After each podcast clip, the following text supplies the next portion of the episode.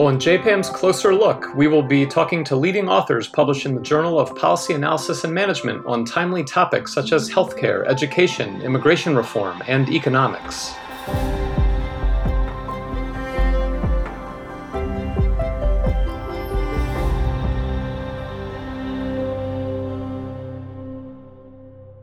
I'm very excited to talk to today's guest, Dr. Elizabeth Linos, who's an assistant professor of public policy at the Goldman School of Public Policy at the University of California, Berkeley. Thanks for making time for us today, and welcome to JPAM's Closer Look podcast. Thanks for having me, Seth. I'm happy to be here.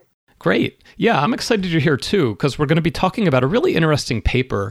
The paper is called Nudging Early Reduces Administrative Burden Three Field Experiments to Improve Code Enforcement.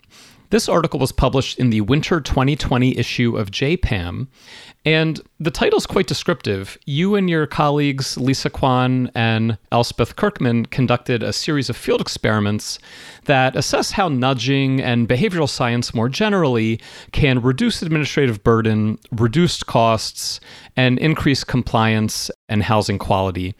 And we'll talk about what all those words mean and, and what your study actually did in a second. But before we dig into the actual research, let me just congratulate you and your co authors again, because this paper was the recipient of the 2020 Vernon Prize. Now, regular listeners might remember that we talked to Professor Tom Dee of Stanford University a few episodes ago about his Vernon Prize winning article on accountability in the early childhood education space. And, and if you missed it, you should check it out. It's a very interesting discussion that we had about the study. But we are happy to today continue the tradition of hosting the Vernon Prize winner uh, on the Closer Look podcast to talk about their paper. So, the Raymond Vernon Memorial Prize was established in 1985. Raymond Vernon has a number of, of lifetime accomplishments, including working on the Marshall Plan uh, after World War II. And he was a pioneer of using quantitative analyses of the stock market, a pioneer of using computers to do those analyses. And he was on the faculty of Harvard University's Business School and Kennedy School of Government for quite some time. And most importantly for us, he was also the founding editor of JPAM, of the Journal of Policy Analysis and Management. So this award is to identify and promote uh, policy relevant research and this research certainly is policy relevant. And so let's let's dig into the study. You are using behavioral insights uh, or lessons from psychology to really try and improve policy and the administrative process. And one of the things I like about this paper is that it's really part of a bigger movement designed to try to simplify administrative and bureaucratic processes in ways that increase efficiency, reduce costs, and ultimately improve users' experiences. And this movement includes researchers, policymakers, public employees. How did you get involved in this study? Yeah, it's a really good question. I mean, one thing to note is that there is so much interest right now in governments across the world to be using insights from behavioral science more broadly to be incorporating mm-hmm. a strong evidence base uh, in their policymaking. So there's a lot of demand for this kind of work. For me, you know, my my first exposure to doing these kind of field projects started when I was working in development, but um, more recently, I was the head of research and evaluation for the Behavioral Insights team in North America. And these projects were part of a larger initiative that BIT did with with cities across the U.S. called the What Works Cities Initiative. This is a Bloomberg Philanthropies initiative to help cities with technical assistance for these kinds of projects. Oh, cool. And so, you know, one of the benefits of, of this type of engagement is that it links up cities who are excited to innovate using evidence and using data with uh, rigorous researchers who are also interested in using data and evidence for, for better policymaking. Mm-hmm. Well, and, and it seems like this paper clearly was a mutually beneficial exchange then. I think the cities learned a lot and the researchers got to work in the field with some high quality data on some important problems. Uh, so that's great. And, and we'll, we'll talk more at the end, I think, about these researcher practitioner partnerships that are so important. But in your study, the title refers to administrative burden. Now, we've talked about this these behavioral insights are being applied to make things run smoother, make things run easier, improve client outcomes. What is administrative burden and why is it harmful? That's a great question. So, administrative burden has been studied for for a while now under different names. So, some people might call it just red tape or hurdles or ordeals. In more recent public management research, administrative burden really refers to three types of costs that residents might face when they try to interact with their government. And this has been popularized recently in a book by Pam Herd and Don Moynihan called Administrative Burdens. But the, the gist of the argument is there are three types of costs that we might want to worry about. The first is a learning cost. So, do people know that programs exist that they can benefit from? Is it easy for them to find out if they're eligible for those programs? Any sort of hurdle that uh, in the way of you figuring out what the rules are or what um, the eligibility criteria are, or even that the program exists, ends up being part of the administrative burden that keeps people away from programs that they are eligible for. The second type of cost is about compliance. So even if you know that a program exists, or even if you know the rules that you're supposed to be following, complying with those rules can include a bunch of different types of costs. Those could be monetary costs, like having to pay fines or fill out forms that are costly. It could be your time. It could be uh, all sorts of different types of uh, compliance hurdles that make it difficult for people to have a positive and seamless interaction with, with government. And then there's this whole third category, which the literature calls psychological costs. And that could cover anything from stigma to feeling like you don't really trust the government to feeling like you're not exactly sure what you're supposed to do in this situation. There are many types of psychological barriers that we might face when we're trying to interact with government. So, the kind of crux of uh, the research or the crux of the evidence that we're trying to build in this paper and in others is how can we reduce those types of costs so that the administrative burden goes down and residents have a, a more seamless and more positive interaction with their governments. Yeah, exactly. And the tool that you're going to use for reducing those costs is nudging. Nudges are, are one of the more well known behaviorally informed interventions. I learned about it from the book Nudge by Thaler and Sunstein. Where did the idea of nudging come from? And how did it get on your radar as a tool to use in the case of housing codes? Yeah, like like a lot of us, you know, the idea that we could use evidence from psychology to improve how we do economics or how we do policymaking really became clear um, through the book Nudge and through other kind of research that was done at that point. So, about 10 years ago, when the first book was published, there was this huge explosion of research using nudges to improve policymaking. However, what's I think more interesting is that there was also an explosion of policymakers using nudges in government. And so in uh, 2010, the Behavioral Insights team was founded in, in the UK. Now there are over 200 nudge units across the world who are using nudges and behavioral science to improve government. So I really entered this space because I, I love evidence based policymaking and randomized control trials. But then after I worked at BIT, it became clear to me that this is a tool that has so many different ways of, of supporting the work of policymakers across the world. Right. And so, what is a nudge?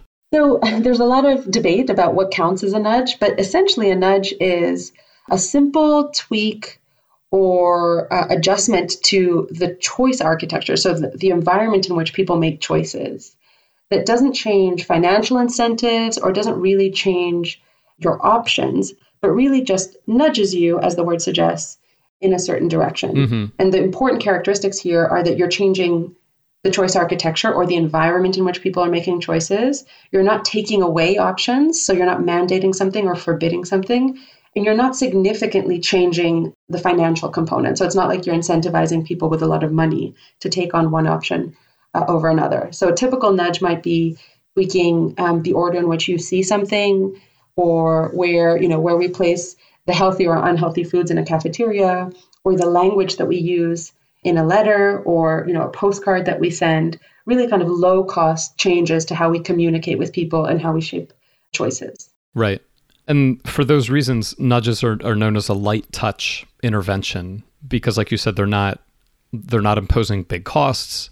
They're also relatively agreeable. They're not they're not overly challenging to implement from a political sense. Is that is that fair to say? Yeah i think that's fair to say. There's been some research on this and it seems like usually people are comfortable with nudges if they are comfortable with the policy outcome that uh, you're nudging towards. So usually the, the question is, do we want people to be nudged, you know, to eat more healthy food or to exercise more or to recycle more or to donate their organs? Depending on where you are on the political spectrum, uh, on any of those outcomes, that's going to determine whether or not you think a nudge is is kind of an easy and uh, positive solution. Right, but the low cost is a is a benefit. Absolutely. There's, there's no question that yeah. the reason nudges became so popular in government is related to the fact that we were coming out of a financial crisis. And this was an approach that promised to be low cost, but to provide disproportionately large impact uh, given the low cost. Yeah. Okay. And so some of the examples you just gave of, of nudges uh, have to do with the take up of programs. And when I think of nudges, I tend to think of the take up of programs. But here you're using nudges to reduce administrative burden. Can you walk us through the chain reaction that the nudge might cause that would that would reduce administrative burden? Yeah, so part of the reason that we found this project interesting is because it's kind of turning some intuition on its head. So usually when we talk about administrative burdens, we think of just the number of steps or the number of processes you have to go through to interact with government. And so often when we think about reducing administrative burdens, we think about taking away those steps. What we do in this series of studies is we say actually, sometimes the best way to simplify a process is to provide information simply and early on. And so, what we do is we nudge people to take action earlier on in this kind of long and arduous process called code enforcement. Mm-hmm. And um, by doing so, even though we're adding steps in some cases, we're actually simplifying the overall process and reducing burden overall. That ends up reducing kind of the, the length of the process and the and the more costly, arduous steps later on. But it isn't as simple as, as just taking away steps in a process to simplify them. Right. And so let's talk a little bit about that process. Your context here is housing code enforcement and specifically uh, property owners complying with regulations and, and codes for that property. What are some typical housing codes and, and some common violations, and, and why do we have these codes in the first place? it's, it's a really good question, Seth. And, you know, code enforcement can span a whole bunch of different types of code violations. But if you think about everything from kind of public health risks when we ask landlords to make sure that they're you know they're taking out rental properties we want to make sure they're up to code. What that means is you know there's no uh, hygiene risk there's no rats there's no safety risks. There are kind of serious violations that could cause harm and, and public health risks. There's also a huge challenge with abandoned homes and what that might mean both in terms of public health risks but also in terms of property uh, prices in the community and other potential downsides to having challenges with blight uh, in a neighborhood. And so, housing policy uh, around code enforcement tries to tackle a lot of those types of code violations. Other code violations are simpler, things like you know making sure that you're mowing your lawn to a specific height. But really, the the reason we tried to tackle this is because so much money is spent by city governments on code enforcement. And so, if we can simplify that process both for government but also for the residents, then then maybe it's a win-win for both sides. Yeah, Exactly. And I think again that's I think that's part of why nudges and, and behaviorally informed policies are so appealing is that it often that they often are a win-win. Client and citizen outcomes are improved and the government saves money. So and in this case of, of the housing code, your hypothesis is that a lot of people want to comply with the housing codes, with these laws, but for a variety of, of what we might think of as relatively small reasons, they can't. Or maybe they forget, maybe they get distracted. And that's exactly the type of problem that a nudge can help fix. Is that right? That's right. If we think about people's motivations on some sort of distribution, like some some people are not fixing up their homes because they can't, uh, because they don't have the resources to, or because they don't have the capacity to for other reasons. Then there are people who aren't fixing up their homes because they forgot or they didn't even know that this was a code violation. And so, you know, one logic is if we use nudges and these light touch tools to encourage homeowners that can fix up their properties to do so quickly, then we can use the saved resources to actually support people who need the support. And so, really, a nudge is not going to be appropriate for everyone, But our findings in, in these studies show that there's at least some sort of marginal homeowner who can be nudged uh, to improve their property faster with a low cost tool. Right. I think that's another important insight of your paper that we don't always think about. You know, when when people don't do something, they're doing it for different reasons, and and maybe you know helping the the way that we're going to help people is going to be different for different people uh, depending on their problem. And so you analyze three different nudges in three different cities. But it's not just different cities, it's also different contexts in the sense that you're looking at different points in the compliance process and and we'll talk about these three different experiments in a second but th- they are experiments and specifically they are field experiments in which you collaborate with local governments like you mentioned in the intro what is a field experiment for those listeners who are who are not familiar uh, with field experiments and why is this a useful tool for analyzing the impact of these nudge policies yeah, field experiments are by some accounts, the golden standard of evaluation. And the reason sometimes they're called the gold standard of evaluation is because they help us do something that seems quite simple in theory, but is really hard to do in practice. Anytime you launch a new program or you start a new initiative, if you want to know if it works, you have to compare it to what would have happened had you not had the program, if the program hadn't happened or the initiative hadn't happened. But because it's impossible to go back in time, right, and you know remeasure the the outcomes without the program, what a field experiment does is says, okay, why don't we take a group of people or a group of households or a group of neighborhoods that do participate in the program and compare them to a group of households or neighborhoods or people that look identical in all ways except that they didn't receive the program. Now, the experimental nature um, of this methodology means that rather than picking that comparison group uh, by hand, we pick it at random so that statistically, if those groups are big enough, not only are you going to have the same number of men and women, or the same number of rich people and poor people, or the same number of motivated people or not motivated people, but really anything that you can think of, even things that you can't see in the data, should look similar between those two groups. And so, if after you run your program and you measure your impact, you see a difference in comparison to this other statistically identical group, then you can say with confidence that it was your program that caused this change as opposed to anything else that you know might be happening in, in society or you know in that month in that city so it's it's going to identify the causal effect of this program absolutely and that's a really important part of really being able to say with confidence that you know this program is worth the money we spent on it, it's worth it for the outcomes we get to really be able to say, you know, what works. We need to be able to know that the program caused any effects that we see. Mm-hmm. And the fact that it's we're calling it a field experiment just means that this experiment's being conducted in real life in the field. That's right. So this approach isn't new. We use it for any new medication. You know, the anytime a new medication goes onto the market, it goes through uh, an experiment with exactly the same methodology that's done uh, through the FDA. Anytime we're in a in a lab, we're using this kind of methodology. The field component is saying, let's take that approach and that level of rigor, but take it to real policy problems in real time. And so that's what these field experiments are. Right. And the first field you study, the first place you go is New Orleans. What was the specific intervention that you studied in New Orleans, and what was the goal of this nudge? Yeah, so um, in New Orleans, like in a lot of places, and certainly in all the places that we study, the code enforcement process has many steps.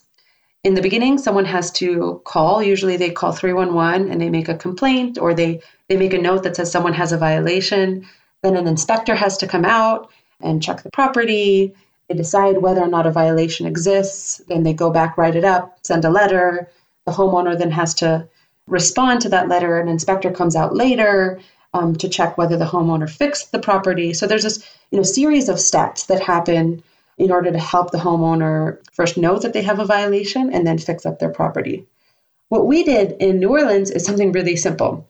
Rather than waiting for an inspector to come out and check that there is indeed a violation and then leave for a month and, and come back a month later to check whether it was fixed, as soon as that 311 call came in, we sent a courtesy letter to the homeowner that said, Hey, just so you know, someone has called and said that there's a violation on your property. Now, that's not a legally binding document. No one has checked yet whether um, there is a violation, but it's more like a, a, a polite heads up that an inspector is coming. And what we wanted to do is see if we could, just by giving people that information quickly, so to reduce those learning costs, we wanted to see if we could improve compliance by first inspection. And we did. So we ended up seeing a 15% increase in compliance by first inspection for those households that got this, this courtesy letter. And what that means in practice is that now the city doesn't have to invest in sending out an inspector a month later and the additional costs of that. And the, the homeowner themselves can fix this up quickly without getting to the stage of, of uh, fines. So, in, in some cases, it's a win win just by adding what seems like an obvious piece of information, telling people early on in the process that, you know what, someone's mentioned that there's a violation and we're going to come check it out. And the only cost is is just the cost of mailing out the letters. Yeah, basically. The cost is, is really limited because you're actually gaining a lot of money because you don't have to send out an inspector a second time. Right. So the, the trade off is you're is you're replacing a the inspector presumably has a, a, decent salary, spends a couple hours on the inspection. You're trading that off for a a letter in the mail. That's amazing, right? And I think that really highlights the power of nudges and the and the power of of thinking through these these processes. So the next city you went to was Louisville, Kentucky. And here you're looking at a different point in the compliance timeline. Here you're looking between initial and follow up inspections. What happened there, and, and why are you looking at a different point in the process in Louisville? Yeah, I mean, one thing to highlight, Seth, is that part of the approach that we're highlighting in this paper is that many administrative processes are a series of pain points. And so nudges can be most effective if we're hitting different pain points. Each one of them is going to make some difference, some marginal difference, hopefully. But overall, if you're hitting each of the pain points with uh, more behaviorally informed tools, you can have a big impact overall. So in Louisville, we we really focused on the letters themselves. Themselves. So as I mentioned, when an inspector goes to a city, and if there is a reason to send uh, send in a letter, it's because there's a, a violation. So there's a citation and violation letter that that goes out. Oftentimes, and this won't surprise anyone, the letters are written in legalese. Uh, so they'll say, you know, pursuant to code 34B, you know, blah, blah, blah. No one really understands what they say or what you have to do. Okay. So what we did is we tried to simplify the letter itself so that it could make sense to someone, not only in terms of what the violation was to reduce the learning costs, but also what people could do to fix the violation or what other kind of help exists. And that's really to, to reduce the compliance costs. In that case, there were multiple inspections, like in other cities. We didn't see a change by second inspection, but we did see an improvement in compliance by third inspection. And these are kind of happening sequentially over time. And so, one additional thing we learned from that process is that maybe the rate or the frequency of those inspections uh, was so high that people didn't really have the time to fix up their property even if they wanted to. So, one, you know, simple change, both to save money and time, for the city is to space out those inspections to give people time to really fix up the property. In some ways, we learned a similar lesson in Louisville that we had learned in New Orleans, which is that if you give people an early warning or you give them enough time to fix up a property, they'll do so, or at least some people will do so at higher levels, but you do have to give them the time to make that change. And given the time you know, clearly, as you said, saves the city money. It, it also probably lowers the stress of the residents themselves of of failing a, an inspection or having a one fewer inspection. Absolutely. Yeah. Okay, so we've seen that nudges can work early on and in between inspections. And a big part of that is giving residents time to comply because, again, our hypothesis was that many people wanted to comply, but for for whatever reason couldn't comply or comply right away. And I, I think that the first two experiments, you know, bear that out. People do want to comply. And then experiment number three is in Chattanooga, Tennessee. Here, you sent preemptive postcards to property owners who had had violations in the past. But if I understand right, they didn't necessarily have a current violation.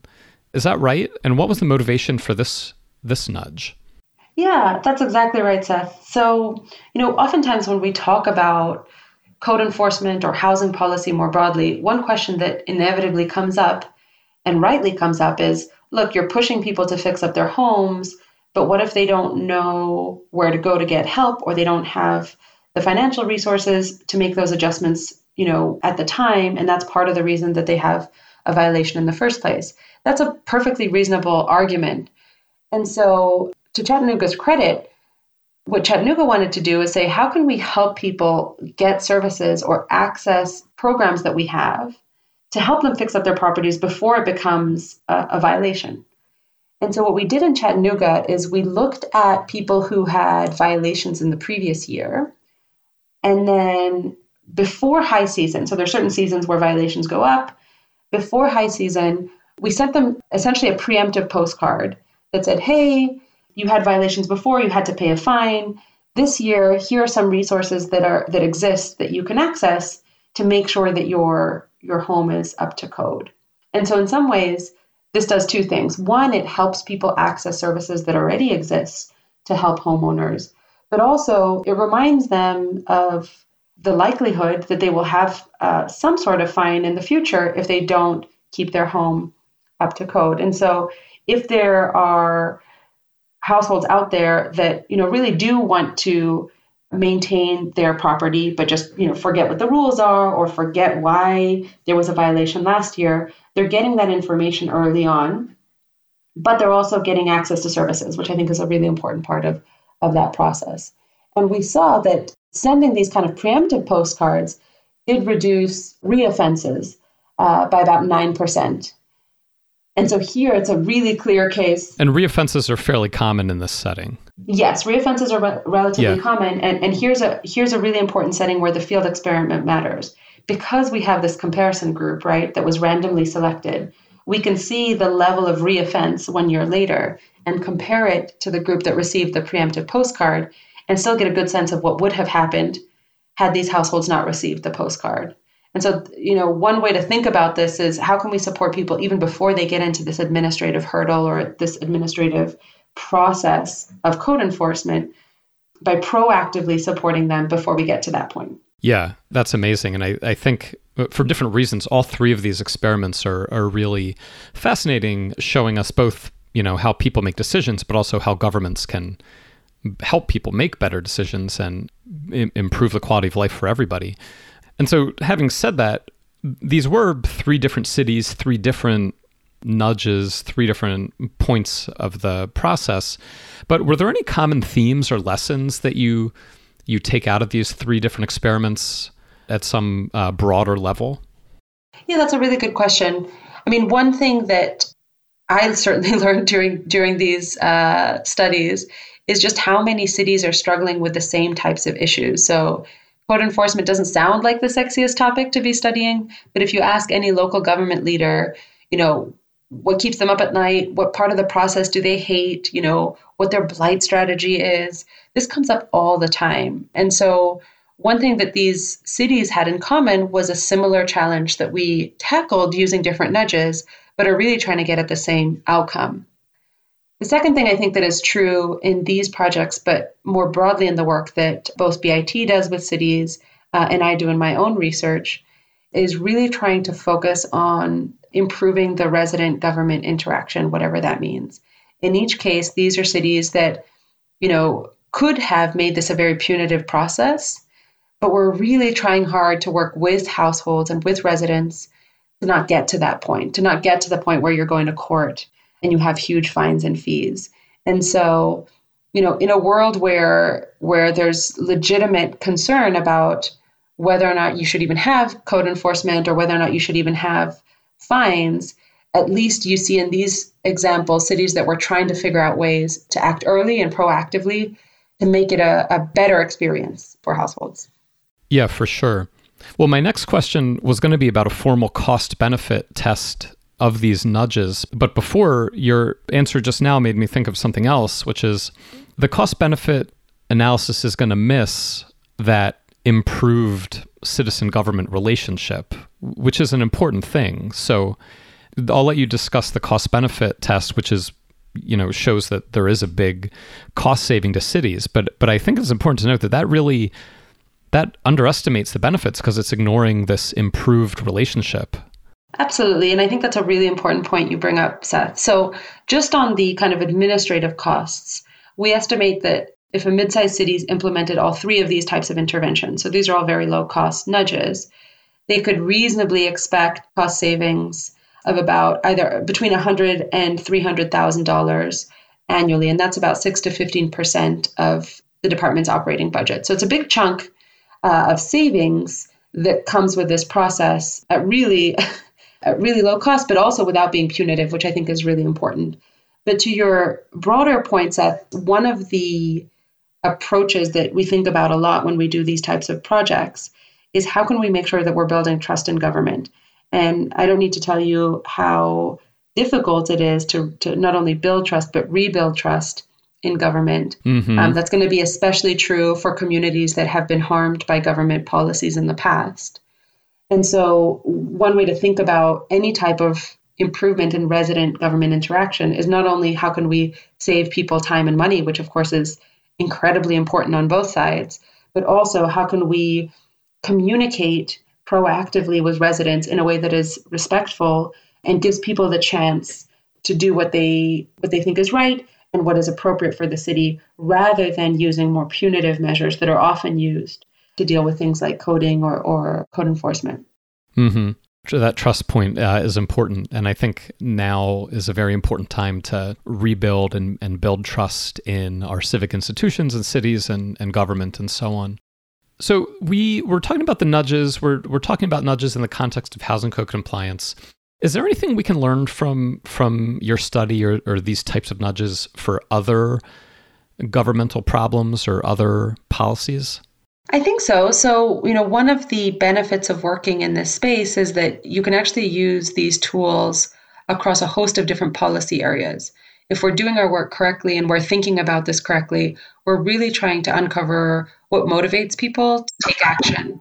And so that you know the the important part there of you know human motivation or how to get people to trust the messenger when there's you know instructions that they need to follow that can apply to any sort of different areas so we've seen nudges being used in these areas there are a lot of nudges that are used to increase take up of social programs like snap or the eitc but you can even think about improving resident state interactions in environments that are more controversial. So, thinking about how we can improve community police relations or how we can improve the interactions between parents and school districts. Uh, the approach is really about making sure that we are uh, clear and simple in, in our language. We're making it easy for people to comply or to take action. And we're incorporating what we know from human psychology and human motivation into our design of programs and services as opposed to thinking of it as an afterthought. Yeah, so so again, I think that's an important point for our, our listeners to, to keep in mind, which is that this is not specific or unique to housing policy. These these basic ideas can and, and have been applied and will be applied to all sorts of different public policy problems and governance problems.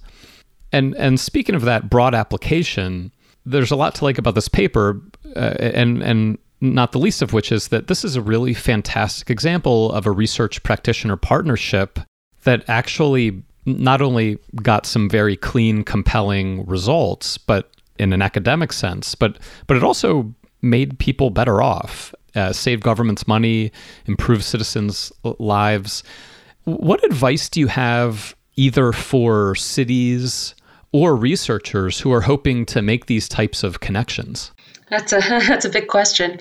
Let me start with researchers. So my advice for researchers is to really take the time to listen to what government agencies need and find ways to be useful. Mm-hmm. You know, one thing that we often do incorrectly as academics when we interact with governments is we come in with a question and a hypothesis and we're just looking for a place to test it or we're just coming in to extract data but really, if you build a relationship with government agencies and you you center the conversation around how to be useful to a problem that is important to the government partner, then you can really build long lasting and, and, and really effective academic practitioner partnerships.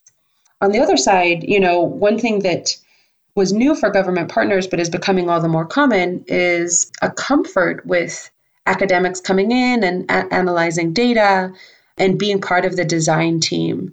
So the cities and the government agencies that are doing this really well are really transparent about the types of challenges they're facing and are transparent about sharing data, of course, with appropriate protections and data use agreements. But I think it's it's really effective when a government leader says, "Look, I have this challenge. I have a day job. Can you help me figure out a solution? And in exchange, I'll share data with you. I'll give you the access that you need to be able to answer the question rigorously. And you can publish the results so that other cities and other academics can learn. And what I've found is that more and more cities and government agencies are willing to create those collaborations. But you know, it's still it's still hard and it's still risky to open yourself up to an academic. You have to build trust. Yeah. Absolutely. And it's on it's on both sides of that equation to make that collaboration useful. Mm-hmm. Yeah. And I think I, will I'll reiterate the point again because I, I do know that a, a lot of researchers struggle making that uh, you know that d- making that step of listening to what what the government agency or institution what they're worried about over and above whatever whatever your research agenda might be. And just like we talked about this uh, these nudges are mutually beneficial for citizens in the city these researcher practitioner partnerships can be very mutually beneficial. The researcher gets access to data and gets to publish those results and that's beneficial for other cities but it's it's beneficial for the city itself because they're getting some some more or less free consulting and data analysis and expertise from an engaged academic so I know JPAM encourages this type of research, and um, this is a great example of, of such a mutually beneficial collaboration. And so finally, then, going back to housing compliance policy specifically, or even maybe more broadly um, using behavioral science, what should cities and local governments take away from your findings? You know, when when it comes to code enforcement, regulation, and uh, interacting with citizens. Yeah, I think there are a couple of findings that I think are true no matter what the city or what the government agency. The first is I do encourage cities or policymakers to think about their enforcement processes as a series of steps and a series of pain points, and to really try to figure out the, the specific moment that can be tweaked or adjusted with a nudge, as opposed to thinking about kind of broad reform or changing the whole system, which might take years, really trying to break down the process into individual steps and, and figure out which steps can be improved, can have these long term or larger impacts that are surprisingly positive. So the first is to kind of do the exercise of breaking down the whole process into individual points. The second is to consider reaching out early and often to residents before getting into kind of the harder parts of the process of code enforcement, even if it's not legally binding, even if it doesn't come with an official citation form, telling people early on what code enforcement is or what housing violations are and helping them gain access to services that can help them fix up their homes can have these long-term consequences um, that are positive for both sides involved so i do encourage cities to think about reaching out proactively and reaching out early in the process to avoid a more lengthy process down the line. Well said. I think both of those points are, are extremely important. Thinking about the, the process itself and, and specific points in the process where things get jammed up and being proactive, I, I think are both very uh, important, as your research shows, very important ideas that are that are broadly applicable. Is there anything we missed that you'd like to say, or, or is there one important finding you want to end on? I don't think so. I guess the broader important finding I think to think about is that although nudges can be really effective and are certainly cost effective given how low cost they are, it is important to think about them as one tool in the toolbox. They're not supposed to be a substitute for broader reform, and they shouldn't um, stop us from thinking more broadly about how we fix housing challenges more broadly. A, nudge isn't going to fix you know the, the fundamentals or the systemic nature of the housing crisis in many cities in which we work and so in some sense it's really useful to use nudges as as part of the toolkit but it is important to remember that even the, the most committed behavioral scientists or the most committed nudge users would never dream that this approach should be a substitute for broader thinking around housing. Right. It's a powerful tool, but different problems might need different tools. Absolutely. Yeah. Well, thanks. This has been a really uh, fascinating discussion today. Our guest today has been Dr. Elizabeth Linos, Assistant Professor of Public Policy at the Goldman School of Public Policy at UC Berkeley. Her paper on the use of nudges to reduce administrative burden is available in the winter 2020 issue of JPAM and also on the podcast website. Thank you again for joining us today. Thanks so much for having me.